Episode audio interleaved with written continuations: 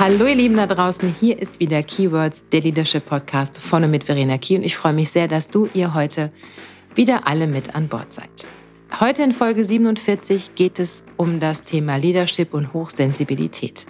Wie können Führungskräfte hochsensible MitarbeiterInnen erkennen und vor allen Dingen auch mit der eigenen Hochsensibilität oder dem Multitalent umgehen?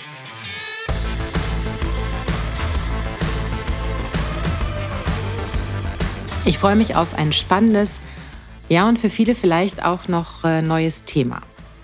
Es geht äh, um Hochsensibilität und Scannerpersönlichkeiten und es gibt sie beide, oft auch in einer Person. Und wenn man so ein bisschen googelt, dann liest man, dass 15 bis 20 Prozent der Bevölkerung als hochsensibel gelten. Und ich persönlich kann mir vorstellen, dass die Dunkelziffer da noch weitaus höher ausfallen wird.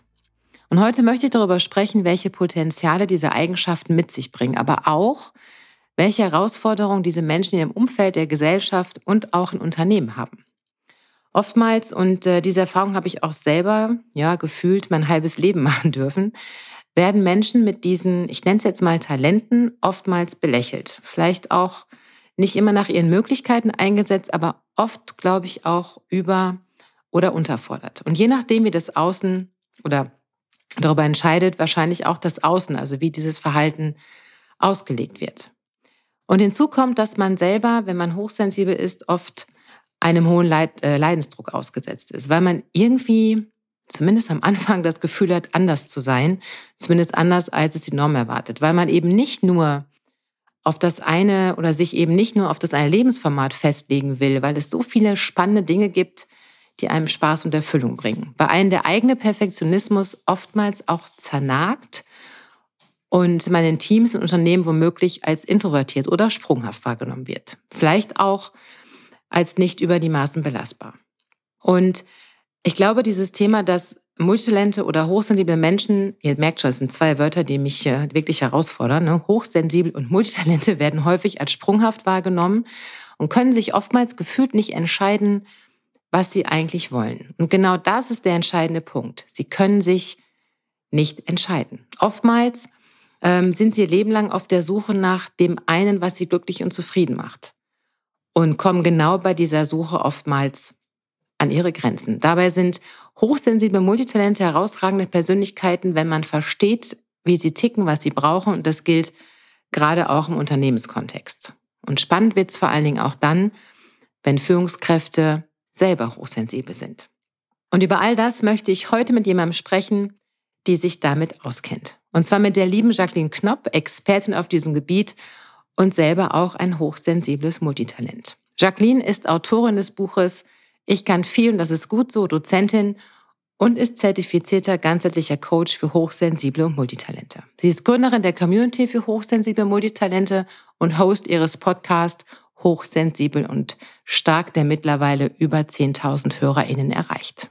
Ja, und zurzeit lebt sie mit ihrem Freund in Norddeutschland und als wir uns kennengelernt haben, war sie gerade in Neuseeland. Das ist jetzt, glaube ich, knapp zwei Jahre her. In diesem Sinne, herzlich willkommen, liebe Jacqueline. Wie schön, dass wir beide uns heute wieder sehen oder besser gesagt hören.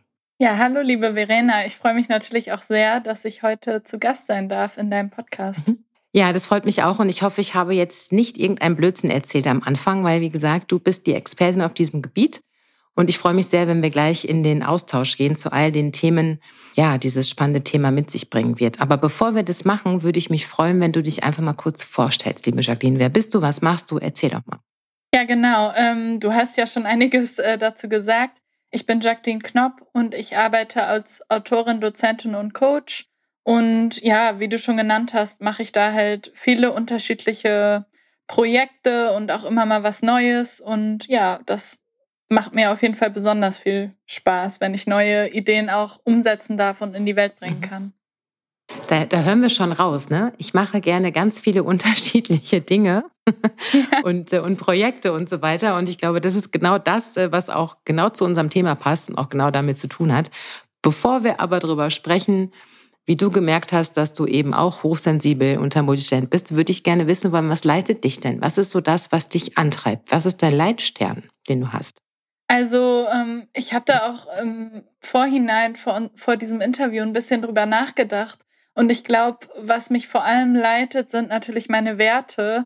Also, Mhm. ähm, vor allem auch meine Haltung. Ich arbeite sehr viel mit Menschen in unterschiedlichen Kontexten, ob ich jetzt einen Vortrag halte oder einen Workshop leite oder im One-on-One-Coaching oder zu Menschen spreche, die ich gar nicht kenne, zum Beispiel im Podcast. Mhm. Da geht es mir immer darum, dass ich eine Haltung habe, die halt dem Menschen positiv zugewandt ist und dass ich irgendwie auch, wenn ich da so drüber reflektiere, immer glaube, dass jeder halt das Beste macht mit den Möglichkeiten und den, dem Wissen, was er oder sie halt in dem Moment hat.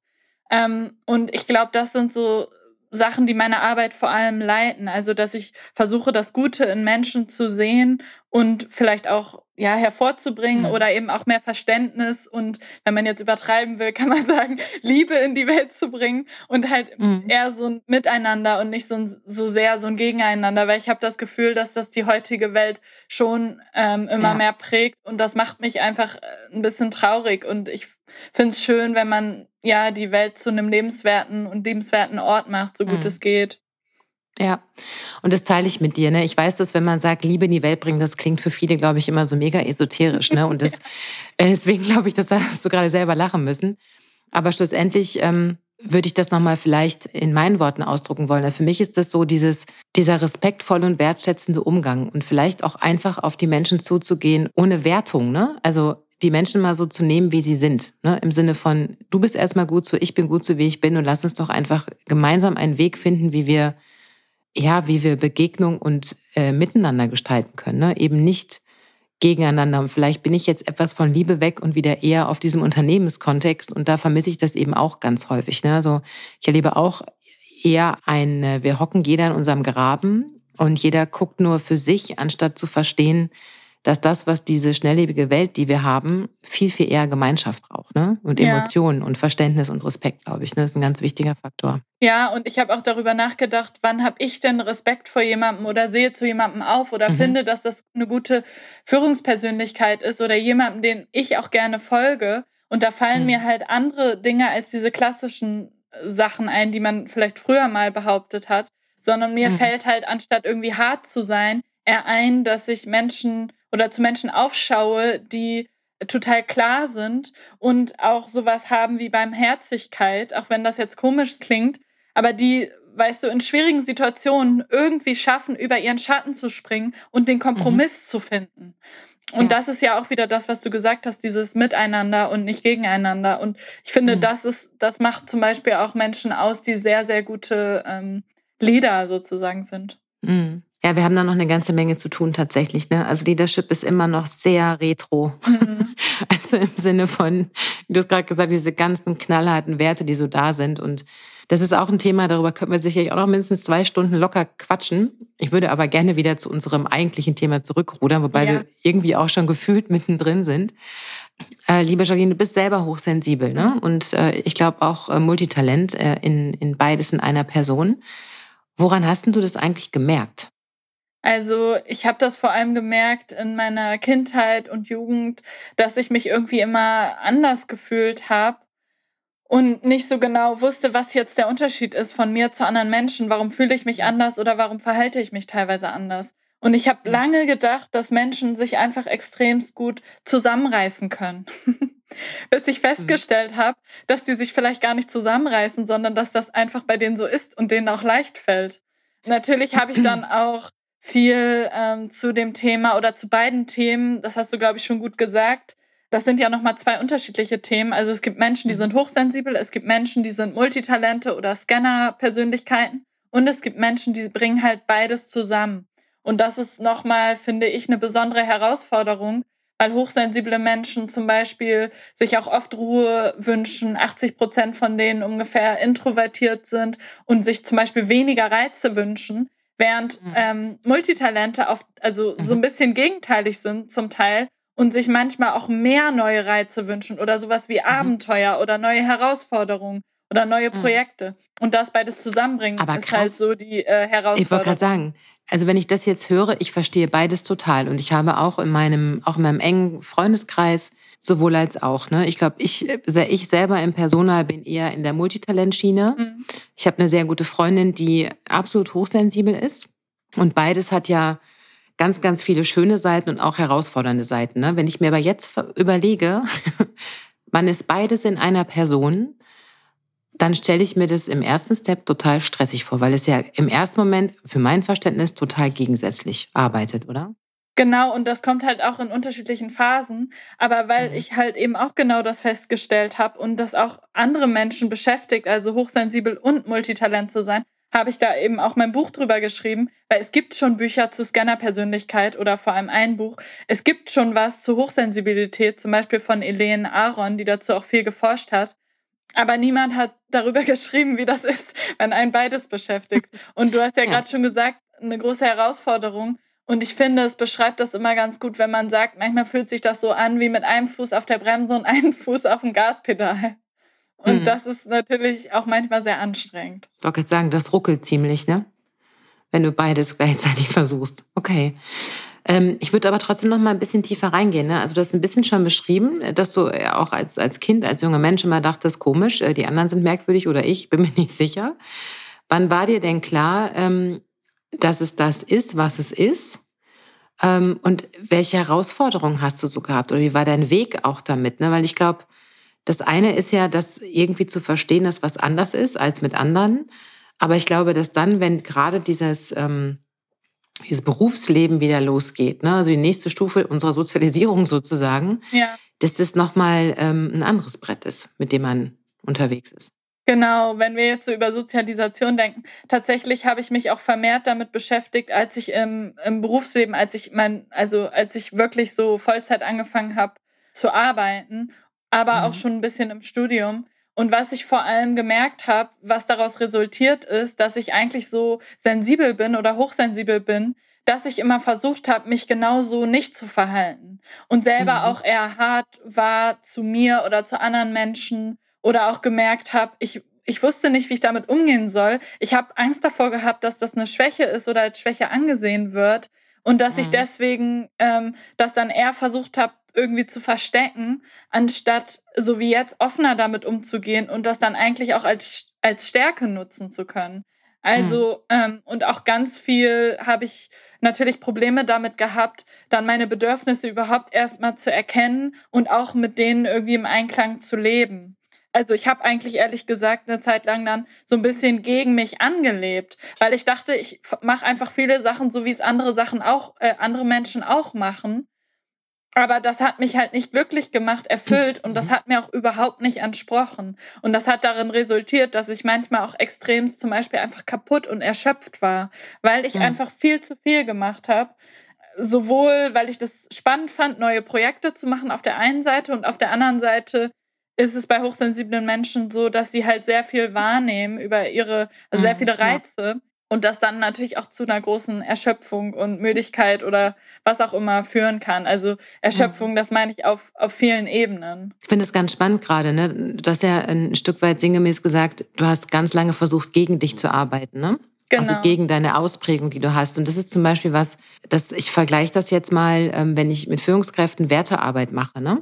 Ja. Oder ich mit Unternehmen zum Thema Werte und Kultur arbeite dann sage ich auch mal, wisst ihr was, ihr könnt gegen eure eigenen Werte, ne, gegen das, was euch ausmacht, was euch leitet, gegen anarbeiten bis zum gewissen Punkt. Aber früher oder später macht das echt mürbe. Ne? Also das erschöpft, das, das stresst, das macht auch krank. Also ich kenne das selber. Ich habe im letzten Angestelltenverhältnis genau nämlich auch das vorgefunden und habe das vier Jahre hingekriegt, bis ich gedacht habe, nee, ich muss jetzt weg, ne? weil mich das krank macht, dieses Ankämpfen gegen gegen Windmühlen. Ne? Und dann ist es wahrscheinlich in dem Fall wie bei dir auch noch das Ankämpfen gegen, gegen sich selbst, ne? was einfach enorm anstrengend wird. Genau, ich glaube auch, wenn man beruflich oder privat sich so verhält, wie es einem eigentlich nicht entspricht, dass es ja, ja. irgendwie logisch ist, dass es einem nicht gut geht oder dass es sich nicht so richtig gut anfühlt. Man kann das ja mhm. machen, aber man verdrängt dann immer die eigentlichen Gefühle, die man damit hat, nämlich, dass man ja. das eigentlich so gar nicht will. Und wenn man zum Beispiel gegen seine Werte arbeitet in, äh, gewissermaßen, dann ist es auch schwierig, mit sich selbst im Reinen zu sein, weil man sich dann ja auch mhm. teilweise so verhält, wie man sich eigentlich nicht verhalten ja. möchte. Ja, Und das, das ist halt schwierig.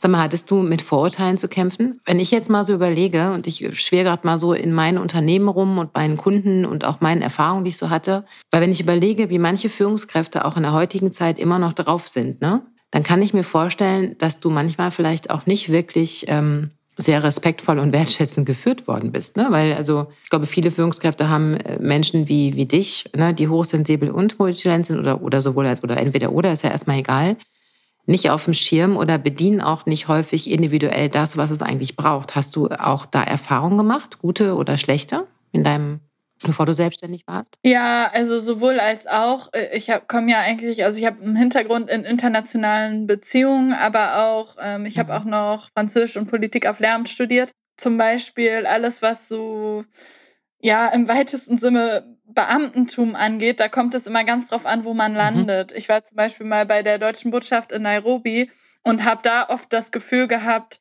also ich habe mich da nicht so wohl gefühlt, weil ähm, wenn man sehr viel mitbekommt, sage ich jetzt mal, und sehr feinfühlig ist, auch ähm, mhm. wie Menschen behandelt werden oder wie Sachen rübergebracht werden und andere Menschen oder Führungskräfte aber sehr gestresst sind und dafür keine Zeit haben oder sich da keine Mühe geben, dann ist das vielleicht manchmal schwieriger für Menschen, die hochsensibel sind, in so einem Umfeld zu arbeiten, als andere, mhm. die, die sich da leichter abgrenzen können und denen das einfach nicht so ja. viel ausmacht.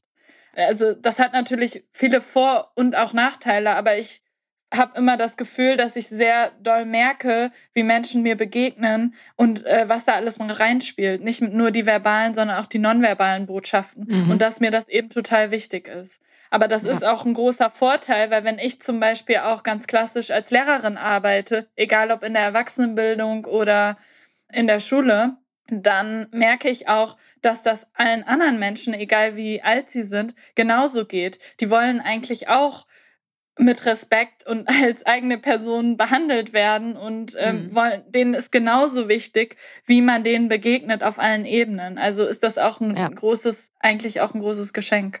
Aber was ist denn, also vielleicht kannst du dich ja mal so reinversetzen und das kannst du bestimmt. Ähm, angenommen, du würdest jetzt im Unternehmenskontext arbeiten ne? und entschuldige meine Ausdrucksweise, du findest so eine Führungsarschgeige, ne? Und davon gibt es halt einfach leider Gottes echt noch so viele, ne? Die nicht zuhören, die überbügeln, die kontrollieren, also die wirklich so all das tun, was man eigentlich überhaupt nicht mehr tun sollte.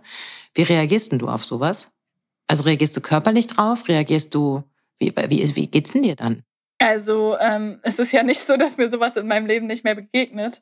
Ähm, oder also das kann ist ja nicht nur im Arbeitskontext. Aber ich ganz persönlich bin dann eher eine Person, die entweder mit Menschen darüber spricht oder auch einfach, ähm, vielleicht habe ich dann auch viele Emotionen.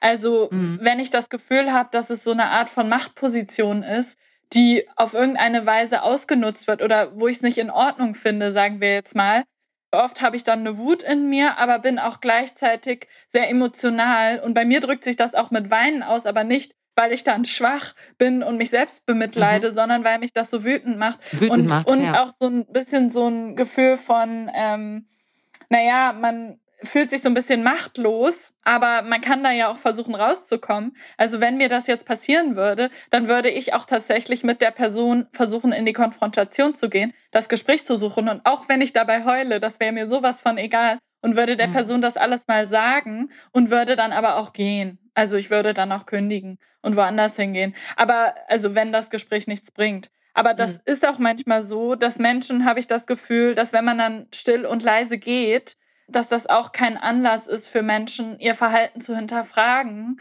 oder sich mhm, vielleicht zu genau. ändern. Genau. Wobei das aber auch andererseits, wenn ich einfach gehen möchte, kann ich das auch machen. Das ist nicht meine Aufgabe, das zu spiegeln, finde ich. Mhm. Aber es ist natürlich schon auch hilfreich, wirklich zu sagen, dass das nicht in Ordnung ist, mit Menschen so umzugehen. Und es gibt für mich äh, da eigentlich auch keine Gründe, Menschen, andere mhm. Menschen so zu behandeln. Nee, die gibt es tatsächlich nicht. Der Unterschied ist, glaube ich, dass du für dich ja weißt, wer du bist, ne? Und was mit dir los ist. Und du kannst es ja ganz anders für dich äh, werten, ne? Damit umgehen, vielleicht auch mit einem ganz anderen Selbstbewusstsein. Was ist denn eigentlich, ich meine, ich möchte nicht wissen, wie viele Menschen ähm, gar nicht wissen, dass sie hochsensibel sind oder Multitalent. Und deswegen war mir auch dieser Podcast mit dir so wichtig, ne? weil ich glaube, dass es wahnsinnig hilft, wenn man sich selber wiederkennt und es einordnen kann. Das ist so das eine. Und was ich damit eigentlich sagen möchte, ist, ich glaube, wenn Menschen nicht wissen, was mir los ist und sie das Selbstbewusstsein nicht haben, auch nach außen genauso aufzutreten, wie du es gerade beschrieben hast, ne, dann weinen die vor ihrem Chef, vor ihrem Team und verlieren damit gefühlt ja ihr ganzes Gesicht. Ne? Also ich glaube, dass das schwierig ist, wenn man eben noch nicht weiß, was eigentlich mit mir ist. Und wenn das auch nicht anerkannt ist innerhalb eines Teams zum Beispiel. Weißt du, wie ich meine? Ja, aber ich finde, das ist natürlich auch dann hm. eine ganze Kultur von Klar. Mensch, also das hm. sind dann sehr viele Glaubenssätze, die da vorherrschen, weil das, ja. das würde ja bedeuten, wenn ich irgendwelche Art von Gefühlen zeige, wenn ich weine oder mhm. irgendwas, mhm. dann bin ich schwach oder dann ist mit mir ja. irgendwas falsch und nicht mit den anderen. Und ich mhm. sage mal so, es gibt immer Gründe für Gefühle und es gibt oft auch gute Gründe. Das kann natürlich auch manchmal sein, dass das aus meiner Kindheit kommt, dass ich bestimmte Situationen mit anderen Sachen verbinde, mit irgendwelchen Triggern oder äh, Situationen, die ich schon oft hatte oder die ich von früher kenne, dass deswegen was in mir triggert und ich deswegen bestimmte Gefühle habe. Das ist was anderes, als wenn ich wirklich, äh, finde ich, unrechtmäßig behandelt werde und deswegen dann weinen muss oder andere Emotionen habe. Das sind ja unterschiedliche Faktoren, weil es gibt auch Situationen, wo auch Führungskräfte oder auch Mitarbeiterinnen selber erleben, dass sie irgendwie Emotionen, egal welcher Art, übermannen oder sie auf einmal total wütend werden, obwohl das eigentlich mit der eigentlichen Situation nicht so viel zu tun hat, sondern auf andere Sachen zurückgeht, wie gesagt. Ja, ja, das stimmt. Ähm, sag mal, wenn ich jetzt Führungskraft bin im Unternehmen, ne? Mhm. Oder auch einfach nur Kollegin, ist ja erstmal erstmal nebensächlich, in welcher Position. Woran erkenne ich denn jemand im Arbeitsumfeld tatsächlich, ne, dass ähm, er oder sie hochsensibel ist oder ein Multitalent. Woran, wie merke ich das denn? Gerade als Führungskraft, wir sind ja immer noch im Leadership-Podcast, ja. also gerade wenn ich Mitarbeiter führe und mir mein Team so angucke, wie kann ich das feststellen, dass jemand so ist? Mhm. Oder woran, besser gesagt. Ja, also ich sage erstmal was zu Sensibilität und danach nochmal zu mhm. Multitalent bzw. Ja. Scanner-Persönlichkeit. Also ich benutze immer gerne diese vier Faktoren oder Indikatoren von Elaine Aron, die ich vorhin schon genannt habe. Und das ist einmal ähm, Verarbeitungstiefe, Übererregbarkeit, emotionale Intensität und. Sinnessensibilität. Mhm. Aber ich sage jetzt auch noch mal was dazu, wie man diese Person erkennen kann oft. Also ja. Verarbeitungstiefe bedeutet sowas wie Situationen oft noch lange nachhängen, sehr viel darüber nachdenken und je nachdem, mhm. wie sehr sich eine Person schon damit auseinandergesetzt hat, kann das auch bedeuten, dass Personen vielleicht manchmal eher ein bisschen unsicher sind oder, mhm. oder sich überlegen, äh, war das jetzt so in Ordnung, äh, wie ich das gemacht mhm. habe oder immer so darüber Verstehe, nachdenken, ja. wie die anderen, was andere Menschen davon halten würden. War das jetzt okay für den Chef? War das okay für die anderen MitarbeiterInnen? Vielleicht auch mal eher äh, auf die anderen Menschen schauen, anstatt auf sich selbst. Also sehr, sehr im Außen sind, ne? genau. ne? Bestätigung von außen, genau. Rücksichtnahme, das Ganze. Ne? Genau, mhm. und vielleicht auch manchmal eher sogar sowas wie in Anführungsstrichen People-Pleaser. Also Leute, die wirklich mhm. sehr gerne Harmonie mögen und denen es auch super wichtig ist, darauf zu achten, dass die anderen zufriedengestellt sind und die, die ja. wie du gesagt hast, immer erst an andere denken als an sich. Mhm. Und diese Übererregbarkeit, das bezieht sich vor allem auf die Reize. Also Hochsensible mhm. sind leichter erregbar. Ich vergleiche das immer so, wenn jetzt zum Beispiel draußen bestimmter Lärm ist oder hier Leute sich im Café unterhalten oder so. Bei in Anführungsstrichen Normalsensiblen, die bekommen das vielleicht noch gar nicht so mit. Das liegt unter ihrer Schwelle von Reizen, die sie überhaupt erstmal wahrnehmen.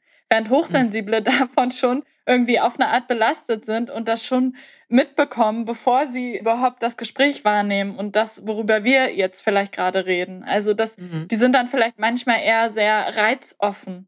Und äh, das betrifft die unterschiedlichen Sinne, also hören, schmecken, riechen und so weiter. Also ähm, das kann auch sein, dass sie sehr geruchsempfindlich sind oder zum Beispiel Großraumbüro und da dann noch viele Hunde. Das ist so der Albtraum von allen Hochsensiblen. Und noch viele ja, Leute, das, die das, immer telefonieren. Ja, super, weil genau da wollte ich gerade hin. Ne? Ja. Also das ist total, also danke, dass du es nochmal so erklärst, weil ich glaube, das hilft es auch nochmal zu verstehen. Aber ich hätte gerne für dieses Beispiel, wo du jetzt gerade von Café und so weiter ne, zu mhm. Großraumbüro gekommen bist, woran merke ich denn, als Führungskraft, dass diese Überregbarkeit bei einem, Mitar bei einem, ja, bei einem Mitarbeiter, einer Mitarbeiterin äh, vorhanden ist? Was für ein Verhalten zeigt der oder diejenige denn? Ich kann mir vorstellen, dass die sehr, sehr froh sind, dass jetzt zum Beispiel gerade Homeoffice ist und sich ja. extrem darüber freuen, dass sie vielleicht auch mal zu Hause arbeiten dürfen. Oder wenn ja. es so eine Möglichkeit gibt, dass jemand zum Beispiel vielleicht temporär mal in einem Büro alleine war oder mit sehr wenig Leuten, dass die Person das besonders genießt. Oder zum Beispiel freitags wenn irgendwie weniger Leute da sind oder falls Leute Teilzeit arbeiten und dann an manchen mhm. Tagen, wenn es dann besonders ruhig ist oder so, dass jemand dann besonders gut arbeiten kann und das auch sehr genießt. Oder auch generell manchmal sagt, ach, wenn wir da und da jetzt das und das Meeting noch hinlegen, das wird mir dann zu viel. Also es liegt natürlich auch daran, wie sehr MitarbeiterInnen da wirklich ehrlich sind und das wirklich auch kommunizieren, ja, genau. dass ihnen das zu viel ist. Mhm. Und ja. ich glaube, dass auch sehr, sehr viele Hochsensible versuchen oder gerne in Teilzeit arbeiten möchten oder in Teilzeit arbeiten. Weil wenn man nicht das ideale Arbeitsumfeld hat, dann wird es einfach schnell viel zu viel mit den Reizen. Das liegt dann gar nicht an den Aufgaben, die man zu tun hat, sondern an dem allem anderen, was noch damit einhergeht, eben zum Büro mhm. zu fahren, wenn jemand zum Beispiel eine weite Pendelstrecke vor sich hat, dann kommt die Person vielleicht auch schon ins Büro und ist schon ziemlich kaputt oder auch mit der Metro fährt oder sowas. Ist es auch so, wenn ich solche Menschen in meinem Team habe, ne? Mhm.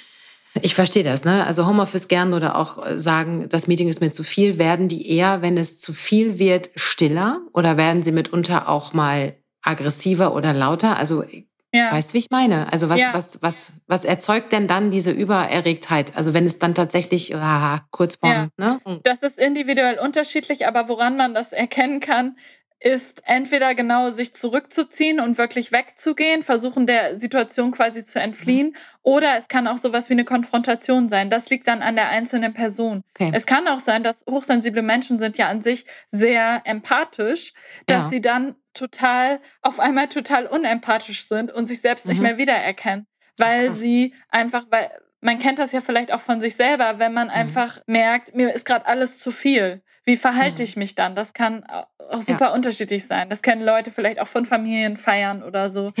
Ja. Was mache ich dann? Ja, genau. Ich muss gerade drüber nachdenken. Mir fällt gerade was ein. Ich äh, tatsächlich, und ich würde mich auch wirklich für einen sehr sensiblen und sehr empathischen Menschen halten, ne, der auch immer sehr darauf achtet, wie er mit anderen kommuniziert, vor allen Dingen, wenn es um meine eigenen MitarbeiterInnen geht. Und im letzten Anstellungsverhältnis hatten wir ähm, so einen Wanderausflug geplant und ich war relativ neu im Unternehmen und hatte noch einen Termin und habe gesagt, ich fahre mit meinem eigenen Auto später nach. So. Mhm. Und irgendwie habe ich die Adresse falsch ins Navi eingegeben, ich weiß es nicht. Und bin über eine Stunde zu spät gekommen. Ich habe in diesem, in diesem Restaurant keinen erreicht, weil kein Netz in diesem Wald war. Ich habe mich ständig verfahren. Ich hatte Stau, ich war total gestresst, weil ich überhaupt nicht wusste mehr, oh Gott, wo, wann, wie. Mhm. Und ne, alles aufklappte mit zu spät kommen, hasse ich, Leute warten lassen, finde ich blöd. Ich konnte nicht Bescheid sagen. Ich war alles, ne? Es war alles, alles war schrecklich. Als der angekommen bin, bin ich ausgestiegen und habe dieses Team, also auch einen ganz großen Teil meines eigenen Teams, so angeblafft, ne? Ja. Aber frag nicht, also im Sinne von, wer hat sich den Scheiß ausgedacht? Ja. Hätte man besser eine Beschreibung dazu packen können, dass mein Chef mich dann echt am nächsten Tag rangeholt und gesagt hat, also Frau Kie, ganz ehrlich, so können Sie nicht sprechen, weil die so echt Mühe geben. Ich sage, ich weiß, es tut mir auch echt leid. Und ich, das ist so der Moment, wo ich, also ich habe neben mir gestanden und habe mir zugeguckt, ne? Und dachte, genau. verrückt, was geht mit dir gerade ab? So, ja, ne? aber das ist immer, finde ich, wenn man selber nicht an Balance ist und es einem gerade ja. selber eigentlich nicht so gut geht, dann kann man nicht sein bestes Selbst sein und das kann mhm. auch mal ganz schön weit davon entfernt sein. Und deswegen ja. finde ich, ist es aber so wichtig zu schauen, was sind meine Bedürfnisse, was brauche ich, wie geht's mir, wer bin ich überhaupt und sich selber gut genug kennenzulernen, um zu schauen, wie kann ich denn überhaupt die Führungskraft zum Beispiel sein, die ich sein möchte, was brauche mhm. ich dafür? Ja, ja, und da kommst du gerade schon so zum nächsten Thema, was ich, was ich auch mit dir gerne noch besprechen wollen würde. Zum einen vorab noch eine Frage, müssen wir oder Schrägstrich Führungskräfte, Schrägstrich Kolleginnen Rücksicht nehmen oder behandeln wir hochsensible Schrägstrich Scanner, Schrägstrich Multitalente gleich wie alle anderen. Also geht das? Also, weil es ist tatsächlich mhm. eine Frage. Ne? Also wenn ich Führungskraft bin und habe erkannt, ich habe in meinem Team zum Beispiel jemand, der ist hochsensibel, eine andere Person, die ist Multitalent und ich weiß das, habe ich ja immer diesen, diesen schmalen Grad zwischen, ich gehe darauf ein und fahre vielleicht auch mal eine Sonderschleife und habe ja den Rest meines Teams, die vielleicht nicht besonders amused darüber sind, wenn ich Ausnahmegeschichten mache. Daher die Frage, müssen wir oder müssen Führungskräfte Rücksicht nehmen in irgendeiner Form? Und wenn ja, wie? Ich finde, es sind ja sowieso in einem Team immer alle Menschen nochmal individuell unterschiedlich. Mhm. Wir gucken uns jetzt hier gerade zwei Persönlichkeitsmerkmale an, Hochsensibilität und dass manche Menschen Multitalente sind. Ach, dazu muss ich eigentlich gleich nochmal was sagen, wie man das erkennt. Und es gibt aber ja so viel anderes. Also viele Hochsensible, wie ich schon gesagt habe, sind introvertiert. Aber ganz mhm. generell sind ja auch sonst viele Menschen eher introvertiert und wollen deswegen ja. lieber vielleicht ein bisschen für sich arbeiten. Und jeder mhm. Mensch braucht ja sowieso ein bisschen vielleicht teilweise was anderes oder hat andere Bedürfnisse. Ja. Und da finde ich es trotzdem, so gut es geht, hilfreich hinzugucken, was brauchen diese Menschen denn, um für das Team und für den Arbeitgeber oder die Arbeitgeberin so gut wie möglich arbeiten zu können. Was brauchen die da?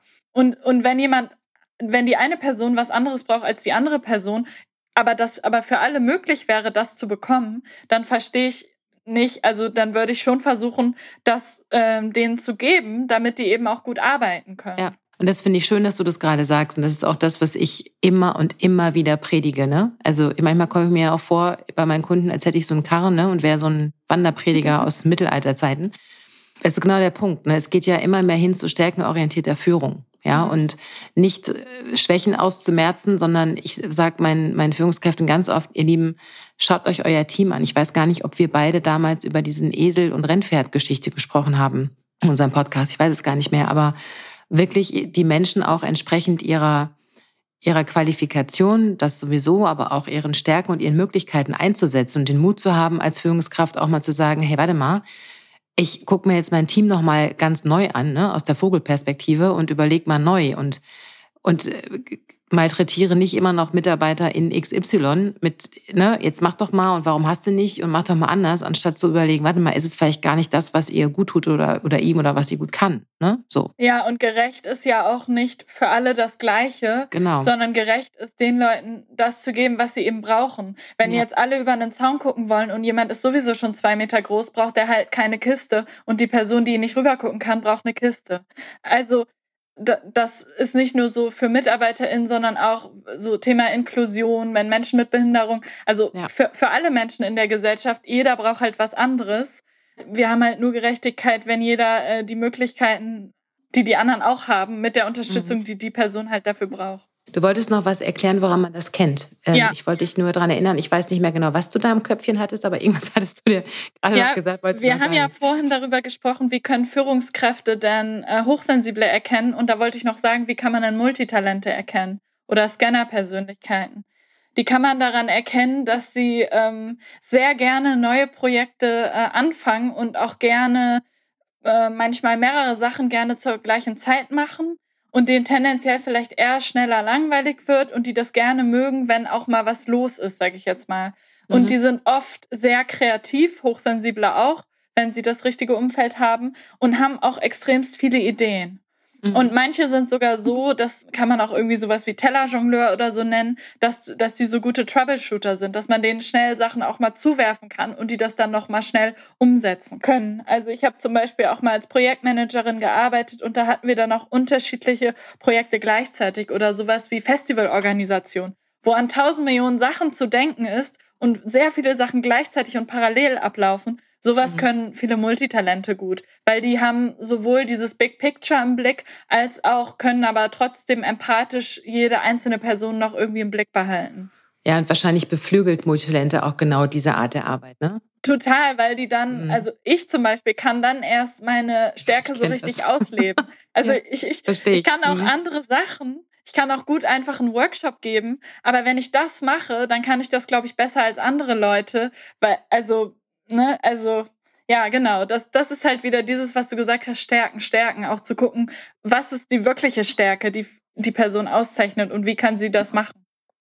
Sag mal, ähm, dieses vieles, vieles gleichzeitig und immer gerne was Neues, ne? Bringen denn Multitalente, das ist echt eine Multitalente. Dieses Wort ist wie mein eigenes Leadership-Podcast, kriege ich auch immer nicht gerade ausgesprochen. Also, Wie ist denn das bei Multitalenten? Die fangen gerne an, also haben Bock auf Neues und machen und tun. Bringen die denn auch zu Ende oder sind die eher im Closing nicht so? Also ich glaube, es kommt ganz drauf an.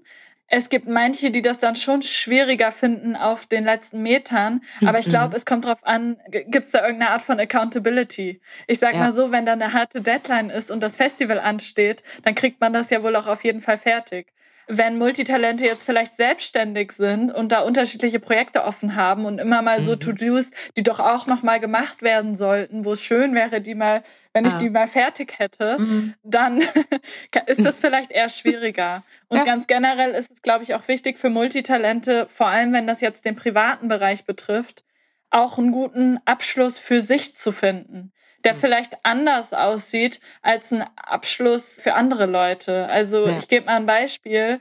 Ich kann auch sagen, ich tue jetzt alles in eine Kiste und beschrifte das und sage, was ich daraus gelernt habe und dann ist mein Projekt abgeschlossen. Weil es mhm. ist auch schwierig, dann noch tausend offene Projekte zu haben und nie damit irgendwie abschließen zu können. Ich fühle mich so ein bisschen erwischt. Tatsächlich, so mit diesem zu Ende ja, bringen und ich so. Glaub, ich glaube, was ganz, ganz wichtig ist zu verstehen, ist, was ist denn der Grund, warum du das wirklich angefangen hast, dieses Projekt? Ist es, weil du vielleicht wissen wolltest, wie es einmal ist, ich nehme mal ein privates Beispiel, irgendwas zu stricken? Oder ist es, weil du jetzt wirklich in Serienproduktion gehen willst? Also mhm. da dann zu verstehen, was ist der Grund, warum ich das angefangen habe? Und wenn man diesen Grund, wenn man das schon erreicht hat, dann macht man das vielleicht dann auch nicht mehr unbedingt weiter. Aber das ist ein spannender Ansatz. Das finde ich total gut. Das muss ich für mich nochmal durchdenken, weil ähm, das ist ganz häufig für mich ein riesen Leidensdruck ne? und wahrscheinlich für viele andere auch. Also ich bin echt so ein, ich finde tausend Sachen total cool. Ich fange äh, hier noch und das noch und dieses noch. Ach, und das ist auch spannend. Und dann könnte ich das noch und hier könnt ihr was machen. Und bin dann ganz oft mega frustriert, weil ich gefühlt die Dinge nicht zu Ende bringe oder zumindest nicht so schnell oder wie auch immer. Oder nicht das so, wie vielleicht die Gesellschaft erwartet. Ja. Aber genau. deswegen genau, sage ich ja dann, vielleicht gucken, ob man ein individuelles Ende finden kann. Vor mhm. allem, mhm. wenn es um viele unterschiedliche Hobbys oder sowas geht. Scanner-Persönlichkeit haben wir noch nicht. Das ist einfach ein Begriff, der geht auf Barbara Scher zurück. Die hat dazu auch ein Buch geschrieben. Also für mich passt Scanner nicht so gut, weil ich da immer an diese Geräte denke. Und mhm. auch wenn ich jetzt eine Scanner-Persönlichkeit bin, also ich benutze lieber den Begriff Multitalent, deswegen habe ich auch für mein Buch und generell diesen Begriff versucht zu prägen, hochsensibles Multitalent, weil ich finde, das ist viel mehr Wertschätzung, wenn man sagt, das ist aber auch ein Talent, dass ich so viele unterschiedliche Sachen kann.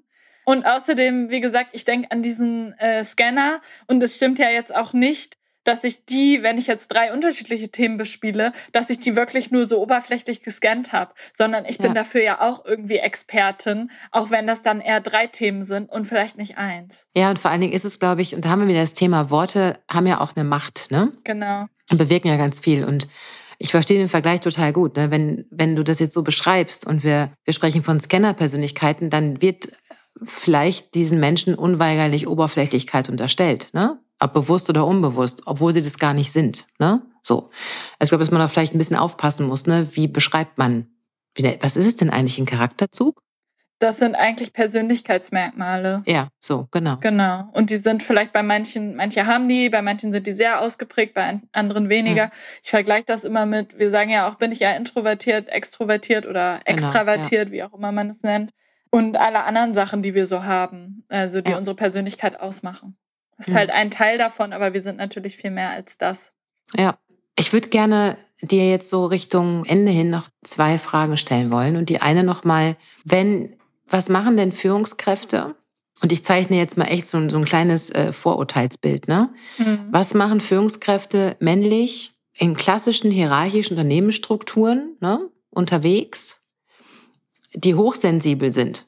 Also wie finden die denn ihren Weg im Leadership? Weil ich glaube, dass das furchtbar anstrengend sein kann, ne? weil es ja häufig äh, geprägt ist von sehr viel männlicher Dominanz, sehr viel Geschäftsgebaren, sehr viel Druck, ähm, sehr viel Schnelllebigkeit, ganz, ganz viele Eindrücke aus verschiedensten Ecken und so weiter und so fort. Ich kann mir vorstellen, dass da ganz viele ähm, einen sehr hohen Leidensdruck haben. Ja, das kann ich mir auch vorstellen. Also deine Frage ist, wie, wie kann man dann damit umgehen oder vielleicht genau. einen besseren Weg finden? Genau, ja. Ich finde wichtig dabei, dass man sich selber erstmal besser versteht, wer bin ich überhaupt und ähm, was ist das genau, diese Hochsensibilität. Und wenn man mhm. das gemacht hat, dass man überlegt, woher kommen vielleicht diese, das sind ja eigentlich auch Glaubenssätze, dass ich glaube, ich muss auf eine bestimmte Art und Weise führen oder mich so und so verhalten. Das mhm. kommt ja vielleicht nicht nur aus der Unternehmenskultur, sondern auch, weil man denkt, vielleicht ist man sonst nicht männlich genug oder was auch immer.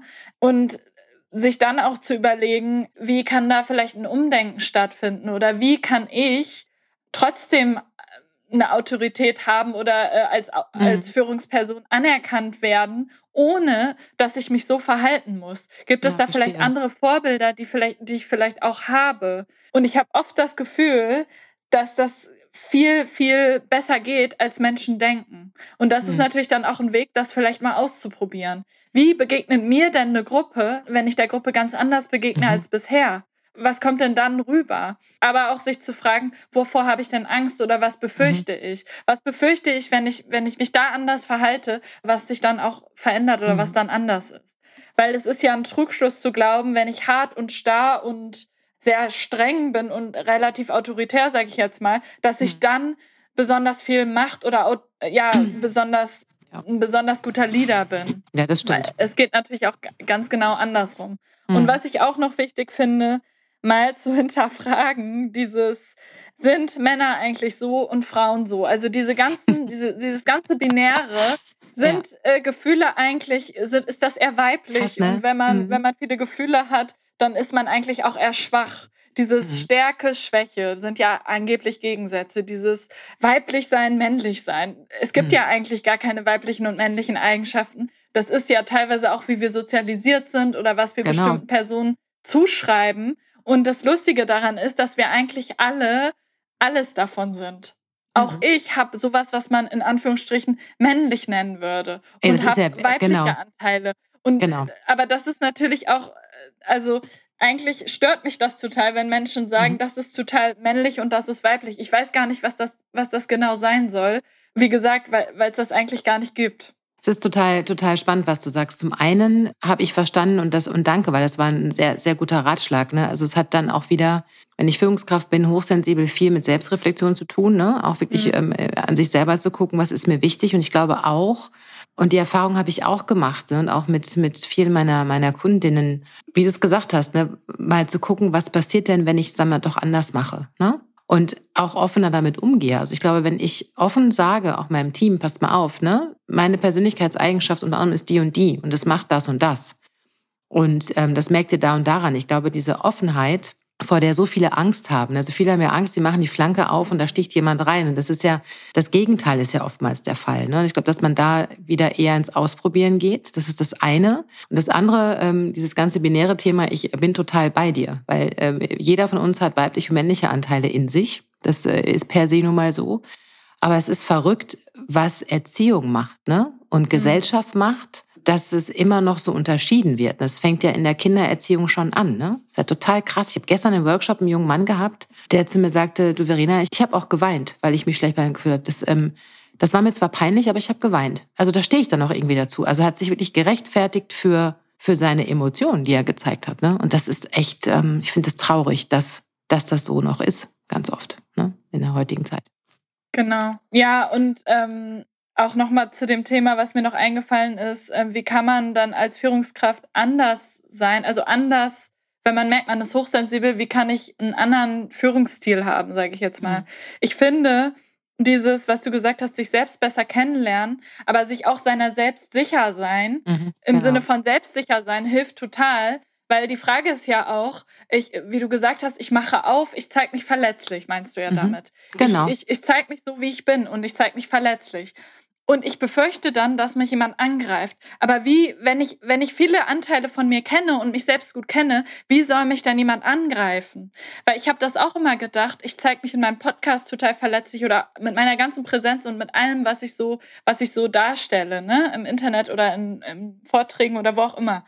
Aber wie soll mich denn jemand angreifen? Mich kann, habe ich reflektiert, wirklich nur jemand ernsthaft verletzen, der mir nahe steht und der, der mich irgendwie verletzt, also in einer Freundschaft oder einer Partnerschaft oder so.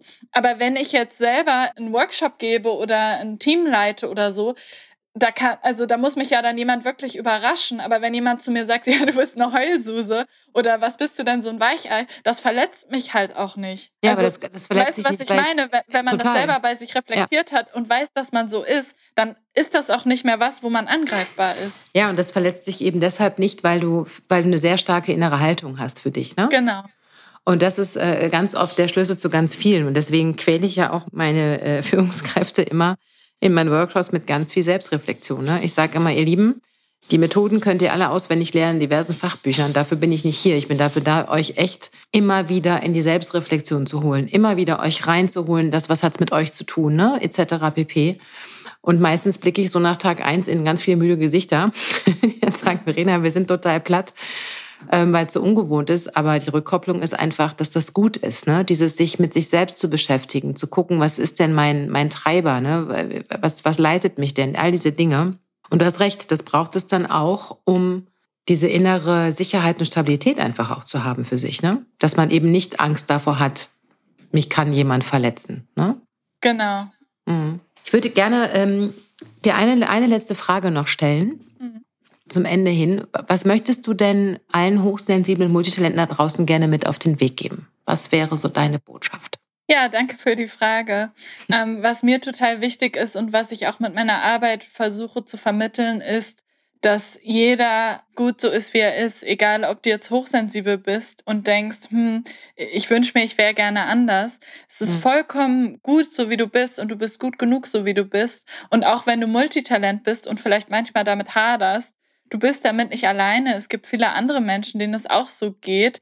Und es ist vollkommen in Ordnung und sogar total toll, so zu sein. Und das mhm. ist mir halt wichtig, dass wir davon irgendwie wegkommen, bestimmte Eigenschaften abzuwerten mit solchen ganzen äh, mhm. Sätzen, mhm. die viele schon oft gehört haben, wie stell dich nicht so an oder Hans ja. Dampf in allen Gassen, du machst ja so viele Sachen, was machst du denn jetzt noch? Also davon weg und hin zu einer Wertschätzung und selbst gegenüber, aber auch anderen mhm. Menschen mhm. und zu sagen, ja, das finde ich cool, dass ja. du ähm, so viel unterschiedliche Sachen machst. Oder ich finde das total toll, dass du so empathisch bist und so viele. Emotionen fühlen kannst und so ähm, bei anderen Menschen auch so doll mitgehst. Und das ist mir halt total wichtig, mhm. das eben so zu vermitteln, ja. dass das Stärken sind. Mhm. Dankeschön. Das ist äh, ja sehr, sehr schön, was du sagst. Ich habe zum Beispiel als Kind äh, und auch als junger Mensch ganz oft gehört, kannst nicht mal eine Sache richtig machen. Genau kann sich mal eine Sache richtig machen und bis zu Ende kommen, jetzt einmal durchziehen. Genau. Und da dann auch zu hinterfragen, wie ich vorhin schon gesagt habe, was heißt denn dieses zu Ende machen, durchziehen? Und muss, warum soll ich das machen? Muss ich das gerade für dich machen? Also das ist ja irgendwie eine Erwartungshaltung mhm, von anderen genau. Menschen. Und eigentlich muss ja. ich ja die Sachen machen, die mir gut tun und für mich wichtig und in Ordnung sind. Und wenn andere mhm. Menschen damit ein Thema haben, dann ist das vielleicht, weil die selber eventuell zum Beispiel sich selbst immer sehr doll pushen, alles durchzuziehen und lange in Situationen oder bei ArbeitgeberInnen vielleicht bleiben, die ihnen aber schon nicht mehr gut tun oder so. Jetzt nur mal als Beispiel. Dann ist mhm. das ja auch eine Projektion von ja. jemand anderem auf mich und Total. hat eigentlich nichts mit mir mhm. zu tun. Das ist eh immer so schön, ne? Diese Frage, ähm, und ich weiß nicht, ob das passt vielleicht ganz gut. Das ist ja auch etwas, was ich ganz oft, auch wenn es um, um Konflikte, Kommunikation geht oder überhaupt um, um zwischenmenschliches mhm. Miteinander, ne? dass ich ganz oft auch meinen Kundinnen sage, stellt euch auch die Frage, was hat denn das jetzt gerade, was hier passiert, überhaupt mhm. mit euch zu tun? Ne? Also diese kleinen, diesen kleinen Moment zurückzutreten, auf die Situation zu blicken, zu fragen, hat das was mit mir zu tun jetzt oder mit dem anderen? Oder bin ich da eigentlich überhaupt gar nicht involviert in das ganze genau. Thema? Ne? Und das erkennt man halt gut daran, was habe ich denn für Emotionen oder ja, was, was macht das mit mir? Ja. Meine liebe Jacqueline, wir müssen langsam ja. zum Ende kommen, sonst äh, überschreiten wir, glaube ich, dass äh, das. Äh, ich meine, ich habe kein Zeitfenster gesetzt, aber ich glaube, wir sollten irgendwie nicht äh, jetzt über eine Stunde ähm, äh, kommen sozusagen. Ähm, Gibt es irgendwas, was bei dir in nächster Zeit ansteht? Also worauf sich ähm, unsere ZuhörerInnen freuen dürfen? Hast du irgendwas geplant? Hast du irgendwas Neues? Bist du bald wieder weg aus Deutschland? Ja, was, das ist was lustig, dass du das sagst. Das wollte ich vorhin schon fast was zu sagen. Ich bin gerade ein paar Monate in Frankreich, in Lille. Genau, und da, so. ähm, Na gut. ja, ach, mhm. aber das, ähm, da berichte ich immer so ein bisschen drüber in meinen Stories vor allem viel und will da aber auch mal vielleicht ein mhm. Video zu hochladen, so ein bisschen, hab Lust, mal einen Vlog darüber zu machen oder ähm, einen Blogbeitrag auf meiner Website oder so. Aber das ist eher so, so nebenbei, genau. Ja. Mhm. Okay, wenn jetzt äh, jemand äh, mit dir in Kontakt treten möchte und sagt, Mensch, der Podcast war mega, ich habe mich auch wiedererkannt und würde gerne dazu mehr wissen, mit dir arbeiten, wie auch immer. Wo finden ja, wir dich? Ja, du denn? verlinkst das ja bestimmt auch. Aber am besten auch das, ja. auf meiner Website jacquelineknopp.de einfach zusammengeschrieben, Jacqueline mhm. mit C und Q. Aber man kann das sonst auch googeln und dann findet man mich überall. Wie gesagt, auch mit meinem Namen bin ich auf Instagram, Facebook, YouTube und mein Podcast, der heißt Hochsensible und Stark, findet man auch überall, Spotify, wo auch immer. Gut, und wir finden dich natürlich auch auf sämtlichen Social Media Kanälen. Ne? Ich weiß, du bist bei Facebook, du bist bei LinkedIn. Genau, bei LinkedIn ja, eigentlich überall, aber unter meinem Namen, dann äh, findet ihr mich, wenn ihr, wenn ihr mit mir Kontakt ja. aufnehmen wollt, dann ist das nicht allzu schwer im Internet. ja. Sehr gut. Okay, dann äh, danke ich dir sehr, meine Liebe, dass du heute zu Gast warst. Ich habe mich sehr, sehr gefreut, äh, dass wir uns mal wieder gehört haben und äh, fand es ein mega, mega spannendes Thema. Vielen lieben Dank ja, für, für die Einladung. Ich freue mich auch sehr, dass ich heute hier sein durfte. Ja, sehr, sehr gerne. Und ich, nicht ich glaube, sondern ich bin mir sicher, dass äh, sowohl du mit deiner Arbeit ähm, ganz, ganz viel Wichtiges da draußen bewirkst und wir vielleicht heute auch nochmal so einen kleinen Impuls geben konnten, den Menschen Mut zu machen, ne? die sich auch vielleicht jetzt tatsächlich endlich mal erkennen und merken, krass, jetzt weiß ich mal, was mit mir los ist. Ne? Also ist ja immer so, wenn ich Dinge weiß, kann ich es ja ganz anders für mich auch, ähm, mhm. auch einsteuern. Also, ihr Lieben da draußen, Jolie und ich haben uns sehr gefreut, dass ihr heute unsere Gäste wart. Wenn euch mein Podcast gefallen hat, dann lasst mir gerne ein Like da oder eine kleine Bewertung. Ansonsten, wenn ihr Kontakt mit mir aufnehmen möchtet, findet ihr mich unter www.verena-key.de oder auf all meinen Social Media Kanälen. In diesem Sinne, habt eine gute Zeit und bis ganz bald, eure Verena.